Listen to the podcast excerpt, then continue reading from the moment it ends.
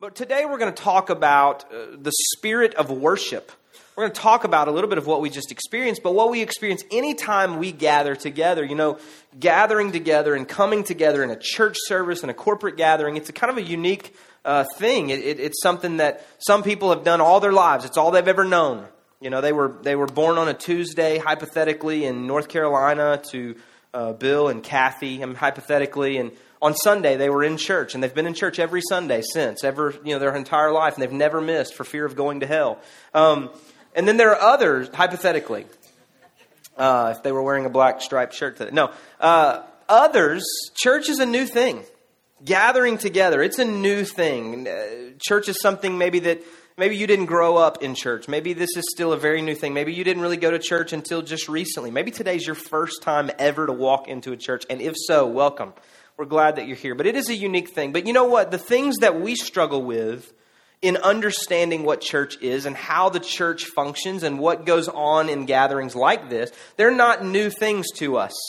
They're, they're, it's not something that just all of a sudden we are struggling with or we're trying to understand or we're trying to learn. Um, in the book of First Corinthians, in the Bible, it's in the New Testament. If you have your Bible, you can jump there. We're going to be spending some time in First Corinthians today the Apostle Paul is writing a letter in response to a letter that he's received from a church in the city of Corinth. And so he, he's received this letter. He's not there. He established this church, left it in the hands of those that were in leadership there, and then he's left and he's gone and he's planning churches and he ends up in prison later and, and, and all this kind of stuff is happening. But someone of leadership in the church writes him a letter and we're going to reference this in just a few minutes, but th- this book that we have of First Corinthians is actually the response to the letter that he received. So many of the things that we read, actually all of the things that we read in First Corinthians 12, are addressing the issues that that church would be facing. Now, it may be things that not every single thing written in the book specifically says here in response to something that you've written to me, but there are several things. If 1 Corinthians chapter 7 verse 1 says, in response to what you've written, to what you wrote to me. And there's four or five other instances, which we'll reference again in just a minute, that talk about Paul responding very specifically to some of the things that were written to him. And so, one of the things that we have to understand is the context of this book to help us understand really what he was writing to and what he was writing about. He was writing to a group of people, much like us, who were trying to understand how to be a community of faith, how to be a community of people, a, a people group that would worship together and grow together. And so, several of the things that they were fighting in that day were things that some of us fight. Maybe not individually, but maybe in churches like this or churches you've been a part of before. It's this idea, maybe, that some people are used by God in the church and other people maybe aren't. Or some people are very comfortable being used by God and other people are less comfortable with that idea. Some, some people might call it this. Pastor Justin and I were talking earlier. Some people might call this this competitive spirit. Maybe you don't do it uh, in, intentionally and on purpose, but some people might, uh, you know, they would say, hey, God's using me or God's going to use me or, you know, I, there's something going on. And, and so they would kind of put their gifts forward in front of other people. And so, one of the things that Paul specifically writes about in 1 Corinthians 12 is the idea of spiritual gifts. Everybody say spiritual gifts. Spiritual gifts is something that a lot of people in the Pentecostal and charismatic circles of faith are very comfortable talking about. And in other circles of the faith, they're not very comfortable talking about that. They're not really sure how you even address that or what they mean. And they've heard things or they've experienced things that make them think that that's totally out of place. But I want us to read from 1 Corinthians chapter 12, and I want us to look at spiritual gifts and what Paul writes in several other places in the New Testament, which we'll jump, to. And I want us to define and look at some ideas of spiritual gifts so that we're all comfortable comfortable with this idea and understanding how they operate in the context of community. 1 Corinthians chapter 12, if you got your Bible, we're going to begin in verse 1. We're going to read verse 2 and then jump to verse 4. Here we go. Now, about spiritual gifts, brothers, I do not want you to be ignorant. You know that when you were pagans, somehow or other you were influenced and led astray by mute idols. Now let's stop right here. I don't I can't back this up, but I think Paul is being sarcastic here.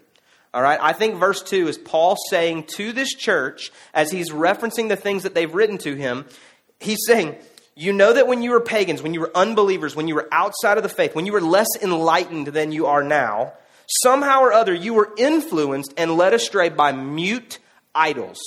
Mute, some translations say dumb.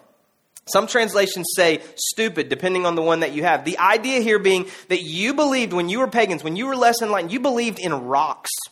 You worshiped rocks and trees and the ground. And so what he's saying here is listen, before we get off on this idea of being competitive and thinking that you're more spiritual than somebody else, remember that we were all outside of the faith at some point. Remember that before you became so enlightened as you are now, before you became so spiritual as you are now, you were led astray. You worshiped inanimate objects that had no ability to communicate with you at all. So he's telling them that. Verse 4. It says, There are different kinds of gifts, but the same Spirit. There are different kinds of service, but the same Lord. There are different kinds of working, but the same God works all of them in all men.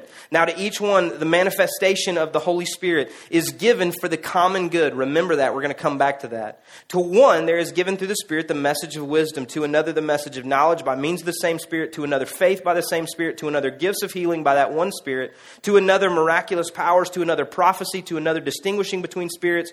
To another, spirit. I'm, so, I'm sorry to another speaking in different kinds of tongues, and to still another the interpretation of tongues. All these are the work of one and the same Spirit, and He gives them to each one just as He determines. Now, something very important to, to recognize right here is this is not an exhaustive list. This is not all the spiritual gifts that there are. And I think, again, in the Pentecostal and charismatic circles, these are the things that get the headlines. I mean, these are the things that we celebrate. If we're not careful, we go, wow, you have the gift of prophecy. You have the gift of healing. Wow, you spoke in tongues. You, you interpreted tongue. Man, that's incredible. But what we have here, remember, is Paul addressing a very specific issue written to him by the leaders of the Corinthian church. And so the other places in the New Testament where spiritual gifts are referenced, which we're going to go to in a minute, they're places where Paul is teaching, or Peter is teaching, or others are teaching theology. They're teaching what you can believe believe about the things and the nature of God. Here, Paul is addressing some very specific things that were written to him. So he is isolating or really elevating these gifts so that they would understand in response to what was going on in their congregation what they needed to know about these gifts. And so if we're not careful, we could look at these and we could go, wow, these are the most important ways that God uses people in spiritual ways. We would look at these things, and some of these are incredible. Some of these things really are incredible, but if we're not careful, we would tend to elevate those which people in the Corinthian church were doing at this time and make these more important than other gifts of service. It would be like this. Let me just, let me just list some stuff for you Kentucky, Alabama, Tennessee, Mississippi. What are all those things? They're states, right? I didn't, I didn't name for you every state, I just named some states. And that's very similar to what Paul's done here. He's not giving you an exhaustive list of all the gifts of the Spirit, he's given you a representative list of the ways that God can and does work through people. So let's just look at the things that come out of this passage of Scripture. The spiritual gifts that are listed here are words of wisdom. And this could be the applying of knowledge to life in a way that makes spiritual truths kind of come relevant and practical uh, words of knowledge, which is the understanding of the Bible or moral law through the gathering of information and, and understanding that data.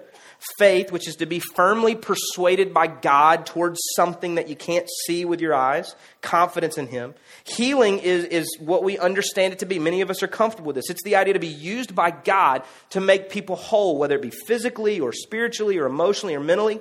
Miracles is to be enabled by God to perform these mighty works that we couldn't do out uh, in, within our own means. Prophecy is to speak the message of God to his people. Discernment is very important because it's the idea of being able to clearly distinguish what things are of God and what things are not of God. Tongues, which again gets all the publicity in a lot of Pentecostal and charismatic circles, is the idea of speaking in an unknown or unlearned language, all right? And the interpretation of tongues is not a direct word for word translation of the tongues that were just spoken, but the idea of helping interpret the meaning of what was said through those tongues. And so we have a representative list here of the way that God was working through these people and this church, and Paul was helping them to understand what these things were and, and where they came from. They came from one spirit. So there was no need to compete with one another because the origin of every one of the gifts was the same place. So there was no need to say, I'm more spiritual than you, or God's using me in a better way than He's using you, because all of this came from one and the same Spirit. Let's jump to 1 Corinthians chapter 12, verse 28. It's later in the, in the same chapter we're reading. It says that in the church, God has appointed first of all apostles, second prophets, third teachers, then uh, workers of miracles, also those having gifts of healing, those able to help others, those with the gifts of administration, and those speaking in different kinds of tongues. Now, we have tongues that was listed previously, uh, listed here. We also have healing, which was listed. We have prophets or prophecy. So those are some things that were already listed, and those were listed as spiritual gifts uh, in the previous part of this chapter. And now we have four others that come out of this passage that we understand to be spiritual gifts. The idea of apostles or apostleship, the idea of teachers, the idea of helps, and the idea of administration. Now, I've said this, and so it's a bad joke if you've heard it before, but it's still funny to me. I always thought the gift of helps was something that was just thrown in if you didn't have another gift. Like when I was growing up, there was all these people, they spoke in tongues, or, you know, they did these amazing things, and it's like, oh, you don't do any of that? You must have the gift of helps it sounded like something you put ointment on to me. Like I didn't know what it was, but I wasn't sure I wanted it. Like I think I wanted the other ones that got the, you know, the publicity.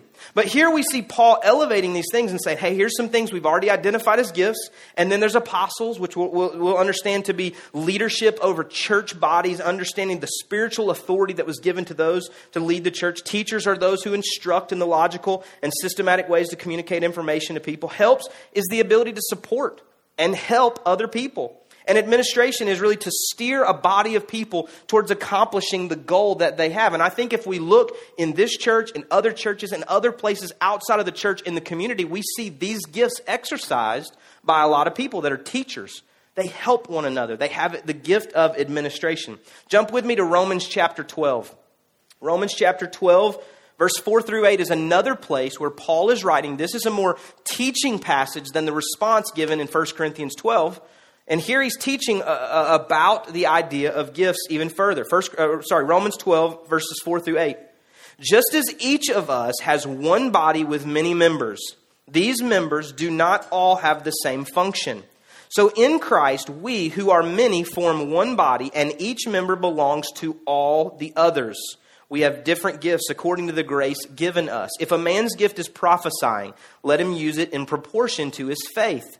If it is serving, let him serve. If it is teaching, let him teach. If it is encouraging, let him encourage. If it is contributing to the needs of others, let him give generously. If it is leadership, let him govern diligently. If it is showing mercy, let him do it cheerfully. So there's four more that I want to raise out of this passage, other than the ones that we've already referenced. The idea of serving, which is to identify undone tasks and to do those tasks to meet the needs of someone else. The next one is generosity or giving, which is to give of material resources generously with, with liberality just to meet the needs of those in, eh, that you come in contact with. Leadership is to stand before people and to lead them in a specific direction. I think it was maybe Mark Twain who said, if you're leading and no one's following, you're just taking a long walk. But the idea that people would follow after you to, be, to accomplish whatever it is that you're pursuing uh, with your life. Mercy or to, to be merciful, which was referenced there, is to be sensitive to those that are around you who are suffering and extend to them the same mercy that God has extended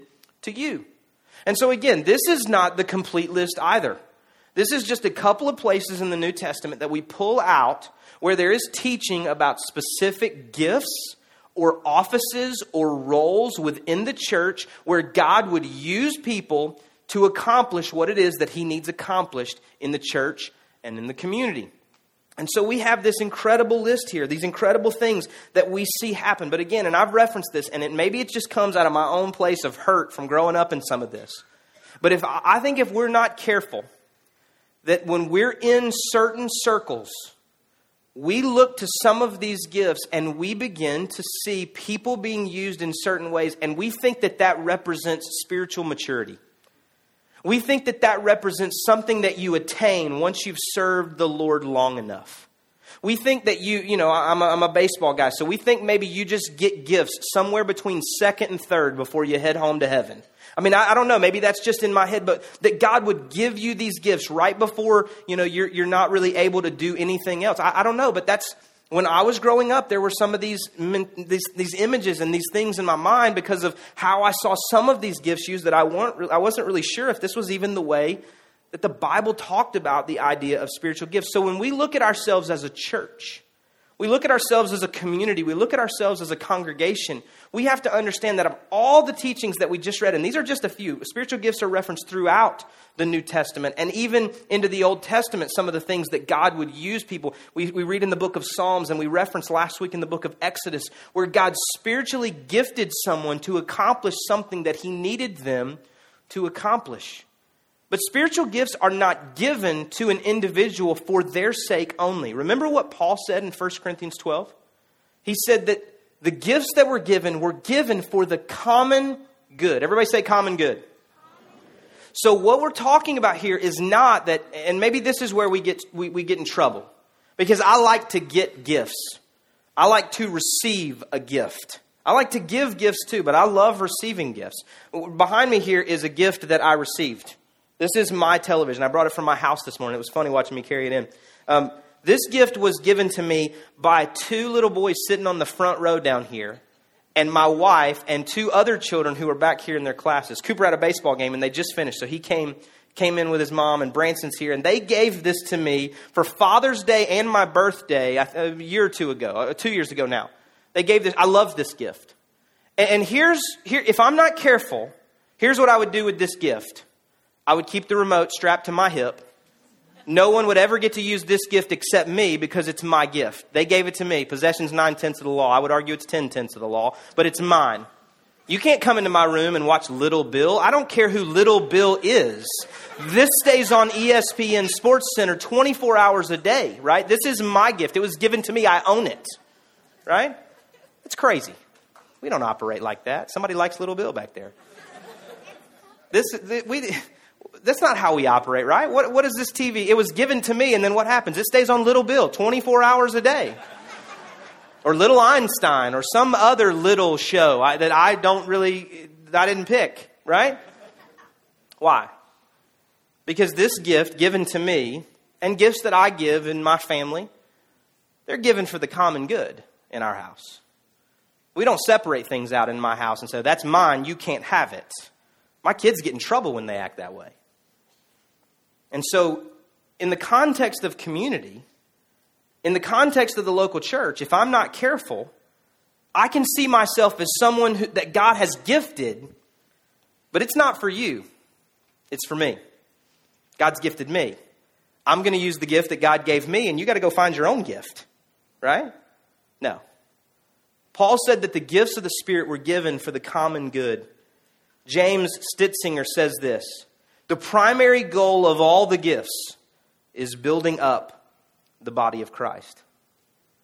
The primary goal of all the gifts is building up the body of Christ.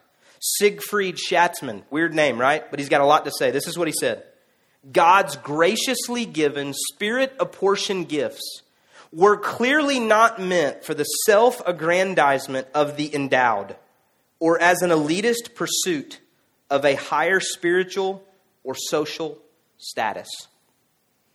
This was the problem of the First Corinthian church. That there was this endowment.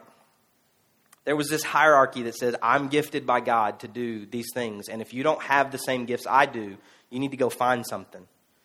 And then you began to have people that were competing against one another and speaking things and doing things in the name of God that contradicted one another. How could the same Spirit that gave gifts out of the same relationship, the same God, how could those things contradict one another?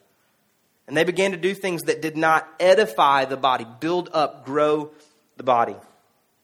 And so, in the context of community, Paul was trying to help them understand in 1 Corinthians chapter 12. 1 Corinthians 13, he talks to them about love. And it doesn't matter what God's gifted you with if you don't love one another. It's the love chapter. Love is patient, love is kind. Love doesn't keep record of wrongs. Instead of pointing at someone else and seeing their faults, why don't you lead with love and see how God might use you then? 1 Corinthians chapter 14 talks further about the idea of community. And those three chapters together really help form for us the picture of what it looks like to be a congregation in community with one another and to be empowered by God to do the work of God in this context and out in the world when we scatter. And so I think if we're going to look at it that way, then maybe the word spiritual gifts might not even be, the most appropriate phrase. I want to read one more quote. This one's pretty long, it's going to be on the screen. This is a guy named Kenneth Berding. And he, he brings out a really great idea here, and we're going to land here for the remainder of our time. This is what he says There is a concept which links together the list passages 1 Corinthians 12, Romans 12, Ephesians 4, which we didn't read earlier, and perhaps even 1 Peter 4, which we will get to. And that concept is not spirit given abilities. Spirit given ministries, rather, that abilities, than abilities, is what links these passages together. A ministry in this essay is an edificatory, strong word, big word, a $2 word right there, activity in the Christian community which serves to build up the Christian community. A ministry can be a regular role in the community, such as teaching or leading, or it can be a spontaneous activity which builds up the community, such as an unanticipated prophecy. It is neither limited to ministerial office nor to sudden acts engaged in during periods of worship. It will be argued that ministries, roles, and functions of ministry, rather than special ability, is the theological entity lying behind Paul's discussions in 1 Corinthians 12, Romans 12, and Ephesians 4. Special ability enablement is only present in 1 Corinthians 12. Undoubtedly, no one can engage in a particular ministry without being able to do so. But when we mistakenly equate the entity we call spiritual gifts with special abilities, we end up reading special skills into a place where special ministries, supported by general endowment or empowerment, rather than special abilities, are in view. What's he saying? Because there was a lot there, all right? What's he saying? The word gifts gets us in trouble. The word spiritual gifts makes us think if you have operated out of that context that you're somebody that's gifted above others. But if we see the way that God uses us for the common good, for the sake of others, then we can understand that spiritual gifts is actually the idea of spiritual ministry. That God has given me the opportunity and the ability to serve you in ministry. That's why when Paul references the idea that maybe a word of prophecy or a word of knowledge might be better than an uninterpreted tongue, why? Because that doesn't edify the body. It's, it brings about confusion and chaos where God's words, spoken clearly in the language of the people, could help to raise up or build the body. Now, in this church, we do believe that the gifts of the Spirit are still active today. I can't find anywhere in Scripture that tells me it's not. The places that people use that talk about the ceasing of gifts reference other things that everybody in the room would acknowledge are still present. And so I don't know how we would isolate that some are ceased and others are not. But I do believe and would agree with some of those who are in disagreement with Pentecostal circles that sometimes the gifts of the Spirit have been used out of place. I would completely agree with that. And I believe for, for as many well meaning, well intended people that God has used to speak life into others through a gift of the Spirit, there are others who have been about it for themselves.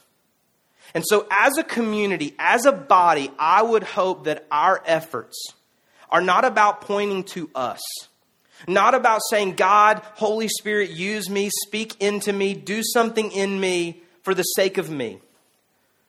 But that it would be us making ourselves available to be used by God for the common good, for the sake of someone else in order in a sense that points us to greater understanding of the Father. I can't find anywhere in Scripture any example where a gift of the Holy Spirit is used correctly, where the point and the object that He wanted you to look at was the person using the gift. I can't find anywhere in Scripture where the, the object, the point, the thing that you were supposed to focus on was actually the Holy Spirit the Holy Spirit and the workings of the Holy Spirit and the giftings of the Holy Spirit always seem to point back to the Father, back to the work of the Son. And so, my hope and my prayer is not that we take out those unanticipated, suddenly kinds of moments, suddenly kinds of works of the Holy Spirit. But at the end of every one of those, we would have the ability to look and evaluate and see what do I know about the nature of God now that I might not have known before God miraculously interrupted this moment? outside of the miraculous works, maybe it's a general sense of the gift of helps, gifts of leadership, the gift of generosity, the gift of administration, the gift of serving. I was playing around on my computer last night. No kidding, okay? I'm, I'm not super talented, so this is not about me, okay? Um, playing around in a, a, program called GarageBand. Anybody ever played with GarageBand? You familiar with it? GarageBand is a really cool tool that I don't know that much about, but I'm going to play you a couple sounds. There is a I don't know, some of you can't see this, and I'm sorry, this is about as big as we could make it. But over here are just a, a bunch of groupings of things that you can click on. This one says percussion, this one says guitar, this one says piano. And you can click on it, it'll just play random rhythms and beats and songs and all kinds of stuff. And, and I just clicked on some of these, and I saved some of these as my favorites. So I think that we've got this up. This is what I can click on. This is Far East Drums 02. Pretty good stuff, right? Some of you want um, something from the Far East for lunch now, I think. Here, here's delayed guitar string 02. These are not synced up rhythmically. They're not necessarily in the same key. They're, they're not the same time. This one of them's in the key of D. One of them's in the key of C. You got 64 beats. You got four beats. They're all 99 tempo, 130 tempo. Here's a piano. Some of you want to go get a massage after this. And the people that have had massages are laughing harder because they know this is what plays in the rooms where you get massages. Don't ask me how I know that. So that's a piano. Here's a synthesizer. Something's got to be wrong with you to really get something out of that music. So here's what we did. I took this, I'm not kidding. You can ask my wife. Just laid in bed. I just took this and I just laid them over top of each other. I just took all those sounds that you just heard. I didn't change anything about the key. I didn't change anything about the tempo. I'm sure GarageBand does some of that. I just dropped them on this timeline here. That's probably not even the correct phrase. I'm going to call it a timeline. I just dropped it on here and I just staggered where they start. Here's what I want you to listen to. There's our synthesizer. And now here comes that piano.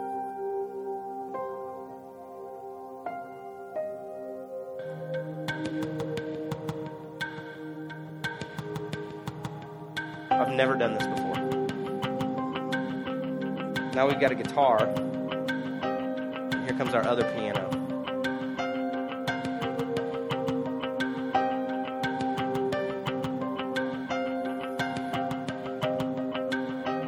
if this preaching thing doesn't work out, I'm going to go in as a DJ.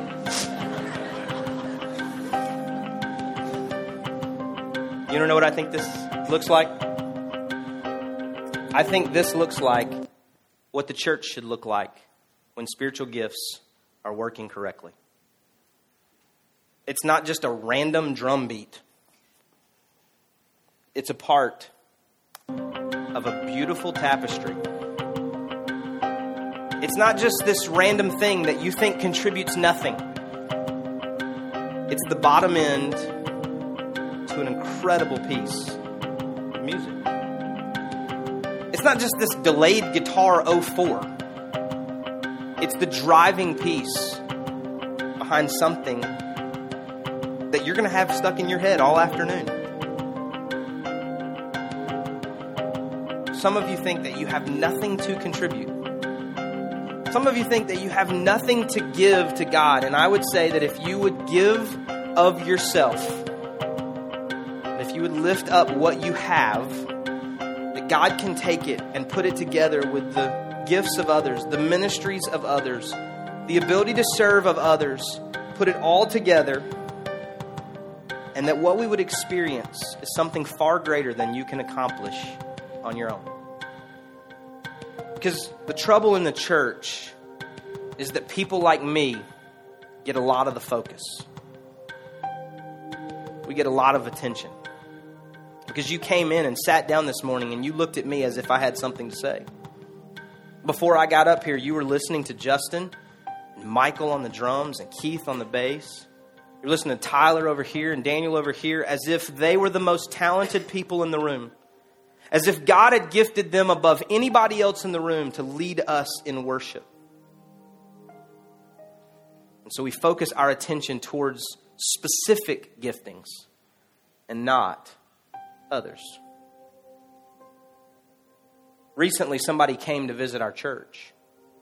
And they pulled into the parking lot, and when they pulled into the parking lot, they were greeted by Jeff Farr in a neon vest.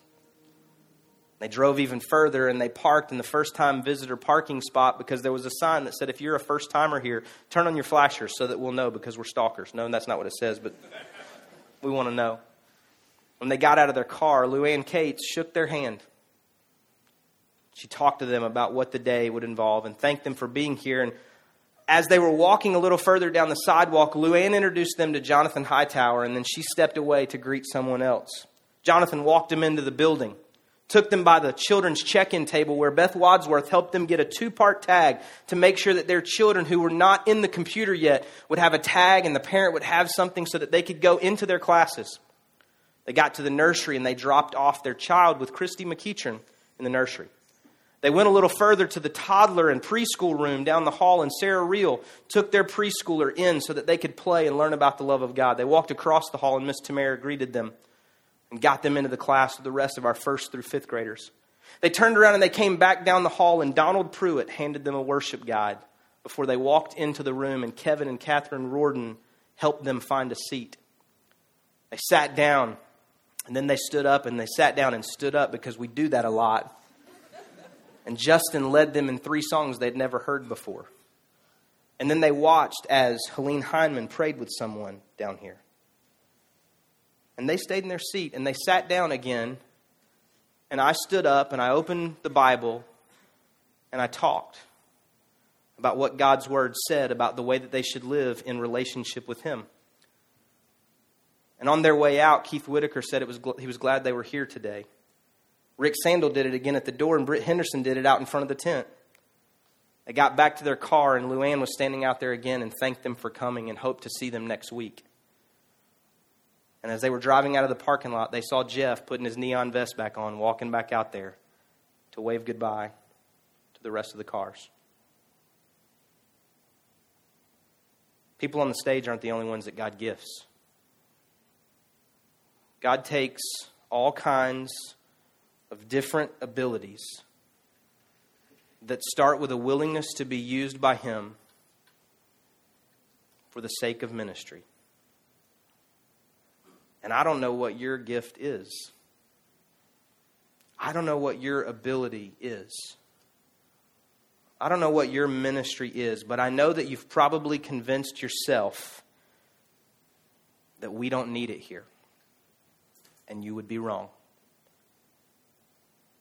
God desires to use you to do more than you can do on your own. That's spiritual gifts. That's the spirit of the church, if that's our title today. It's the presence of God working through a group of people to tell the life giving, life changing message of Jesus Christ. Not every week, but almost every week, when we meet together with all of our volunteers that are serving that day in the lobby before many of you arrive, I say this phrase the sermon starts in the parking lot. It doesn't start when I stand up on the stage.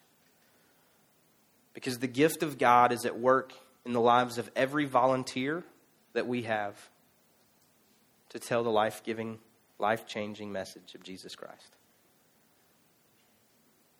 Two quick closing thoughts to bring all this together because I'm sure that some of you are saying, okay, so I want to be used. How do I know what it is that God can use in me? I want to point you to a passage in the book of Exodus that in no way references spiritual gifts. It references a man who is flawed in all of his ways that God desires to use. His name is Moses. Moses is in the middle of a desert and he's tending his father in law's sheep. And all of a sudden, he sees a bush that just bursts into flames. And it starts burning, but it's not consumed. And so, this is a rare occurrence. Not that it would catch on fire, which would be enough of an occurrence for me to look at it. It doesn't say that he looked at it until he sees that it was burning but not consumed. And he walks towards the fire And a voice calls out to him from the fire and calls him by name and says, Moses. And over the next few minutes, there's a conversation that takes place about the fact that this ground where they're standing is holy and that God desires to use Moses to do this incredible thing. He wants to set his people free. I'm going to ask Daniel to come. He wants to set his people free from the oppression that they find themselves in. And Moses, who is insecure and not confident in how God might use him, asks a series of questions about how the people will know that God has sent him, that God is using Moses. And God asks him a question that I believe God is asking you today What's in your hand? What's in your hand? Moses said, It's a staff. It's what I use to beat sheep around the backside of a desert. And God said, Throw it down. He throws it down and it turns into a snake, and God says, Pick it up. I would have said no. Moses reaches down and grabs the snake, and it turns back into his staff. And this is a pet phrase for me.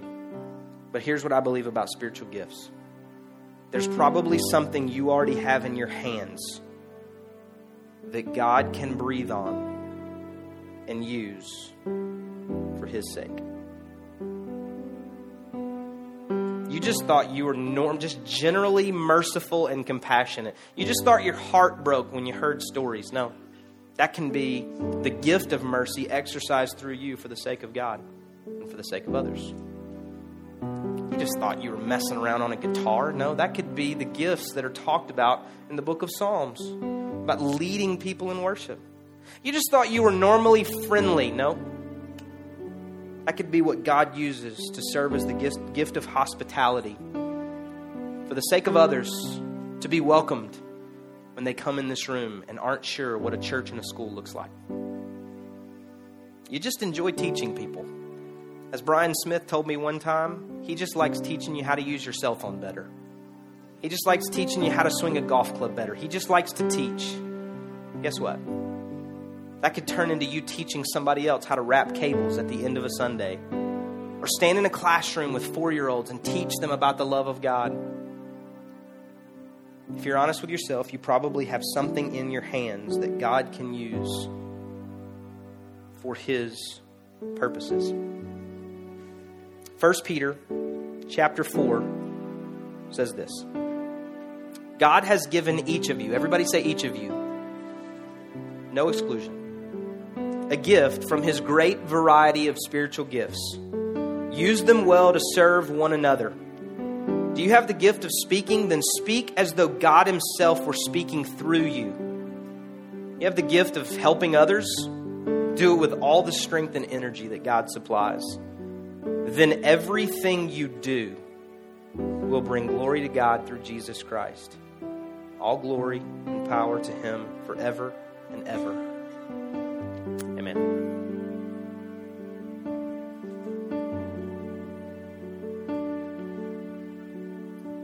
What does a church in community look like? What does a group of people that make themselves available to be used by God look like? It doesn't look like a Far East drum beat 04. It sounds like a melody. It sounds like a symphony. It sounds like a lot of pieces and a lot of parts that by themselves don't impress us, but together make way more sense than they do apart. Can you go to heaven without being a part of a church? Absolutely. But why would you want to? Why would you not want to be in relationship with other people that are designed to build you up? That are called to help you grow? That when done right, are here to encourage you. Want you to close your head, close your eyes. Don't close your head. That'd be weird. Close your eyes, bow your head just for a moment. As we close our time today, there's no come to the altar, there's no seek the gifts, nothing like that. With your head bowed and your eyes closed, I just want you to put your hands out in front of you. You don't even have to look at them, just put your hands out in front of you. There's probably something in your hands. You just thought it was a staff. But in the hands of God, it's the miraculous. You just thought it was something ordinary that you used every single day. But with God, it's going to be the sign that He's using you. God, I pray today for every person in this room. I pray, first of all, that they're willing to be used by you. And for some of them, that starts with a relationship with you.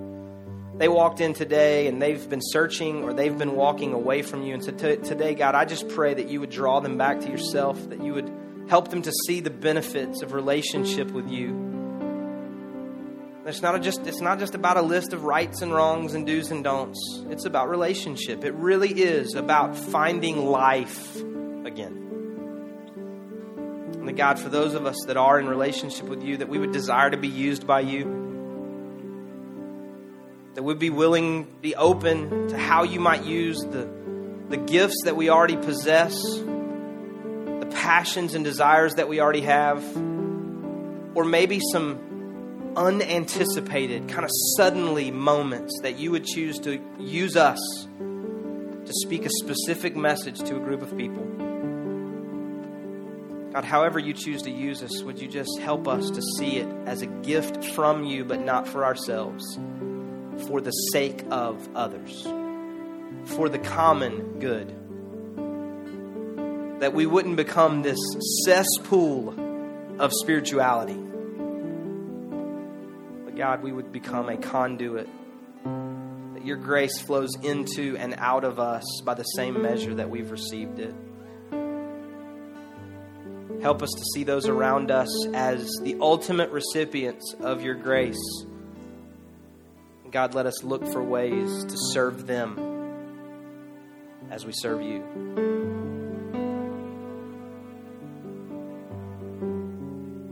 Nobody's looking around. I'm just going to ask you just to sit there for a moment. Just search your heart. Maybe there's a dream, an ability that you've carried for a long time. You've never utilized it. You're a little insecure. You're not sure how God could use it, but you just feel like, man, God's given this to me. I don't know. I don't know what to do with it. You just sit in the quietness of this moment. I want you just to say yes to God. God, use me. Do something through me. Not so people look at me, but so they look at you.